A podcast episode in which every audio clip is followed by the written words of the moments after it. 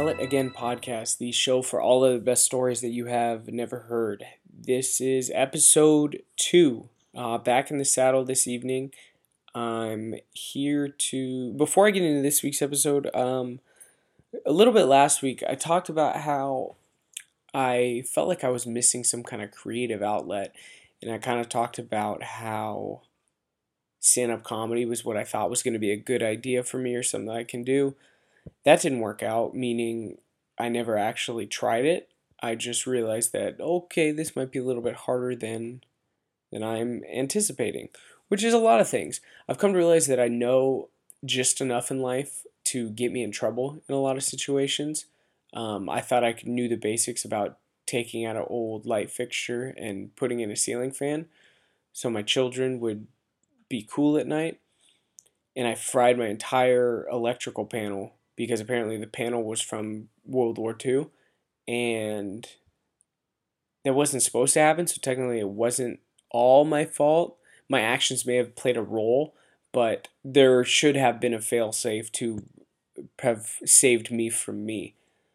But I um I started playing around on Twitter. Unrelated to that, of the, the electrical thing, I started playing around on Twitter, and I, you know, I, I see what goes viral, and I, I my favorite thing about seeing Twitter is it's this this weird internet ecosystem of ideas and jokes and and garbage and trash and things that people say, and you can see a lot of bullshit on it, but you can also see a lot of really funny things, and then you can you can also see a lot of things that are completely unfunny. Not funny at all, really. And they have fourteen thousand retweets. And I click on these people's profiles, and they have like four hundred followers. And now, I have seventy-seven. Okay? So I get it. I'm not expecting to be the retweet queen, king or queen. It's two thousand eighteen. I'm not expecting to be any member royal of the royal family for retweets on Twitter. But I have zero, zero engagement at all. And so what I was talking about last week with the, the stand-up comedy thing, I started saying these jokes on Twitter. I think a lot of the stuff that I say is funny. I, I'll let you know. So I'm a big L A Chargers fan. I'm, before I get all of my listeners that are uh, big San Diego Chargers fans, I've never fucking lived in San Diego, man. I'm from the desert. I, uh, it's my closest N F L team. I really enjoy watching Charger football. Um, when they moved, uh, it didn't really matter to me. The only thing that it helped me in was uh, it's closer to where I live now, so I can go to games more. So at the end of the day, the move has benefited me. So get over it. But I sometimes live in a lot of the places that a lot of the players live. And I'm, one day I'm at Target and I see number thirty-seven, safety, Jahleel Addae, right? He's walking, I'm passing through, so I'm parked in the red zone. I got my uh, emergency lights on because it's an emergency. And uh, my wife's running in to get diapers. And I see him walking by and I panic. And I don't know what to do. I got a kid in the back seat. It's not like I'm parked in the red zone. I'm, and I do. I kind of realized it was him walking past my car a little late. So I, what am I going to do? Jump out of the freaking car with my children in it and say, hey, man, let me get a picture. What's up, Jahleel thirty-seven? Get those pics. But so I, I sit there for a second, and now he's walked past my car. But I'm like, shit, I'm going to feel stupid if I don't say anything. So he walks by, and I, I roll down the window, and I go, hey, Jahleel! And he turns around, and he just gives me this kind of real coy, side-eye look. I go, kill it on Sunday, man! And he goes, appreciate it, bruh. And it was like, yes! And I just felt so good. I roll up the window, and I sat there, and my wife gets in the car, and she's like, and I'm smiling, real ha- ear-to-ear smile. She's like, what? I'm like, nothing. Mind your business. And so since then, I uh, I like to tweet at Jahleel Addae a lot and talk to him about how I've seen him at Target. And I did it like a couple times because it only made me laugh, but I've done it so many times now that I think it's just got to be my thing, to where I think eventually he's going to know that, man, this is there's this dude who won't stop talking about how he saw me at Target once. I'm going to read some of the tweets to you. Uh, first one was from October fifteenth, twenty seventeen, at Jahleel Addae. I'm not saying it was all me, but I'm going to pretend I gave you that motivation when I said what up, what's up at Target. Hashtag bolt up. He liked that one. Uh, on October twenty-second, twenty seventeen, I'm assuming he made a big play or something. That's usually what happened. I, I watch him, I make a big play, and then I tweet at him as if he's got his phone on the sidelines.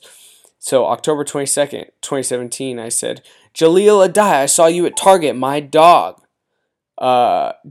October twenty-ninth, uh, must have made a big tackle, because I said, let's go, Jahleel Addae, killing it! Exclamation point. Remember Target? Question mark, question mark, question mark. November twelfth, Jahleel, quotations, my guy, end quotes, Addae. Three and one since I saw you at Target. Uh, December third, shut him down, Jahleel, remember when I saw you at Target? Um...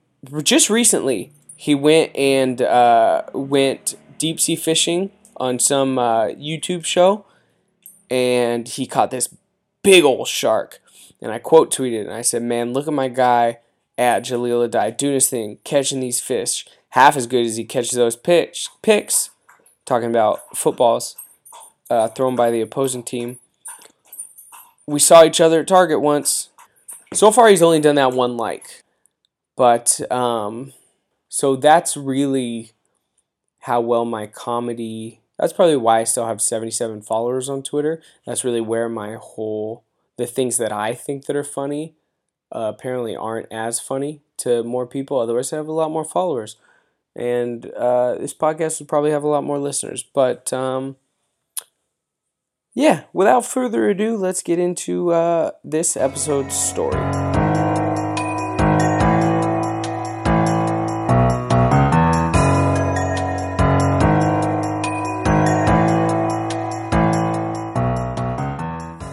So, uh, for lack of a better term, I'm just going to uh, name this story the butthole fingering video. You'll find out why later. But, so, again, this story starts with me being stationed on the ship.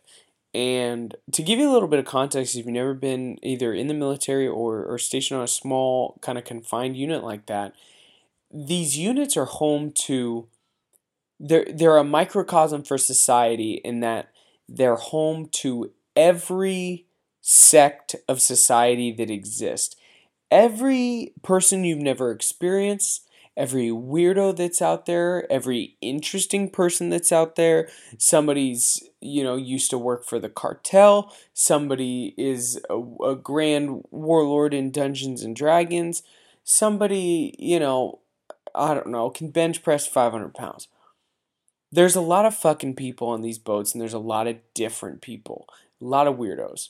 So, my story starts with one, I was in a supervisory position on the boat, and I had one female um, subordinate that was very outspoken, very, some would say maybe loud, I wouldn't say that, but some would say that.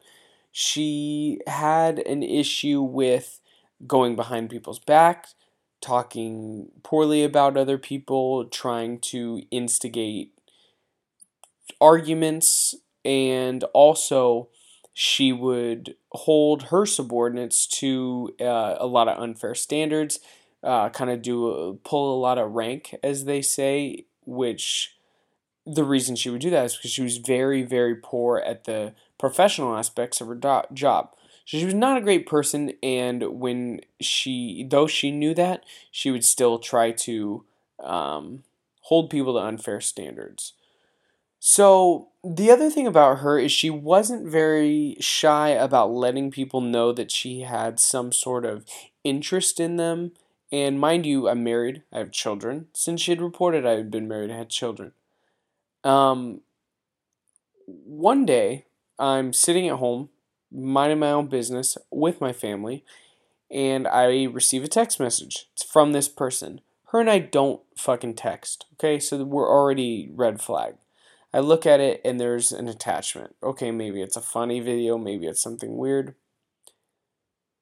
It's a close-up shot of a centered around a f- women's private parts, specifically her butt and her vagina, butthole and vagina, and she's fingering her own butthole.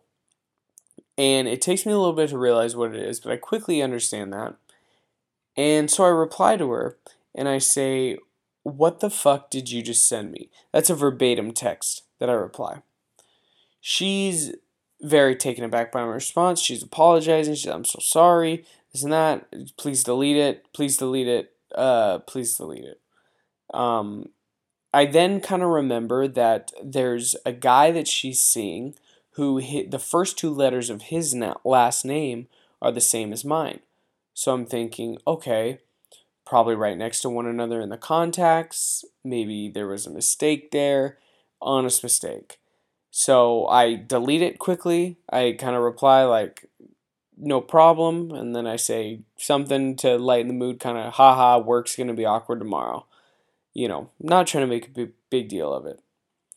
So that goes under the radar. Not a big deal. I take it as a mistake. Well, um, this girl ends up getting herself into a bit of a trouble. Not only did she have sexual relations with quite a few people on the boat, which is uh, very against policy, but she also, to one of her specific subordinates, would uh, do a little thing that I like to call diddling, which is where he would walk up the ladder well in front of her, and she would check his oil, so to speak, uh, make sure that he wasn't a quart low, um, do a little tickle to his uh, between his pickle and his butthole, I guess. Um, he didn't like that, so he quickly reported her. Uh, a lot of stuff came out about her having her other relationships with other people on the boat. And shortly after, it came out that she had sent me... Apparently, they were trying to make a case that she was obsessed with buttholes, because that's what she... She would tickle this dude's butthole, and she was a pervert over there, and they're trying to paint this case. And when they're trying to do that, someone chimes up and goes, "Oh, did you hear about the video she sent?" So now I am the lead witness in a butthole perversion investigation. I get called on my way to work, uh, diverted, said, "Hey, go over to this base, speak with this investigator." Go, I go, "No problem, you got it." I go over there, and I talk to this guy, and he's like, "Yeah, no problem, we just want to get some information." I go, "You got it, man, whatever." Sits me down in a room, soundproof room. There's a camcorder out, the one with the viewfinder, so you know it's serious, looking at me, and one of those big uh, Instagram selfie lights is behind him, and this guy's asking me, he goes, "Okay, can you describe what you saw in the video? Was there any engagement before? What uh, what exactly was it? How did you know that?" Basically, I'm sitting there for about thirty minutes describing a twenty-second clip of a butthole fingering video that I didn't choose to receive to a federal investigator in, into a camcorder with a selfie light on my face, explaining to him what happened. I'm telling him, I go, "Dude, I didn't tell anyone because I, it was a mistake. I assumed it to be a mistake. I didn't need to embarrass somebody more than I thought they were already embarrassed. There was no need to bring that up. It was an accident. Nothing like that happened before to me. Nothing ever happened after." They said, "Okay, cool, no problem. Everything's fine." But the fucked up part is nobody even ever asked me, "Doing okay? That was gross, right? You had to see that gross butthole. That wasn't cool. You know, that was unsolicited uh, butthole videos. You, you know, you doing okay?" No, nothing like that. They said, "On your way. Go back to work, buddy. Deal with it." You know, it's kind of like that scene in Wedding Crashers, like, "Oh, a hot old lady made you feel your cans. Oh, wouldn't you cry about it, Count Chocula?" But that girl, she was found uh, guilty on a lot of the other things that she did, and she was uh, shortly after removed from the military service, and I guess I wish her well. But that's the end of that story. That's the end of the story about how I, I got sent a butthole fingering video and then had to go be investigated and uh, tell my story in front of a camcorder. So I hope that you enjoyed that one too. Thanks, guys.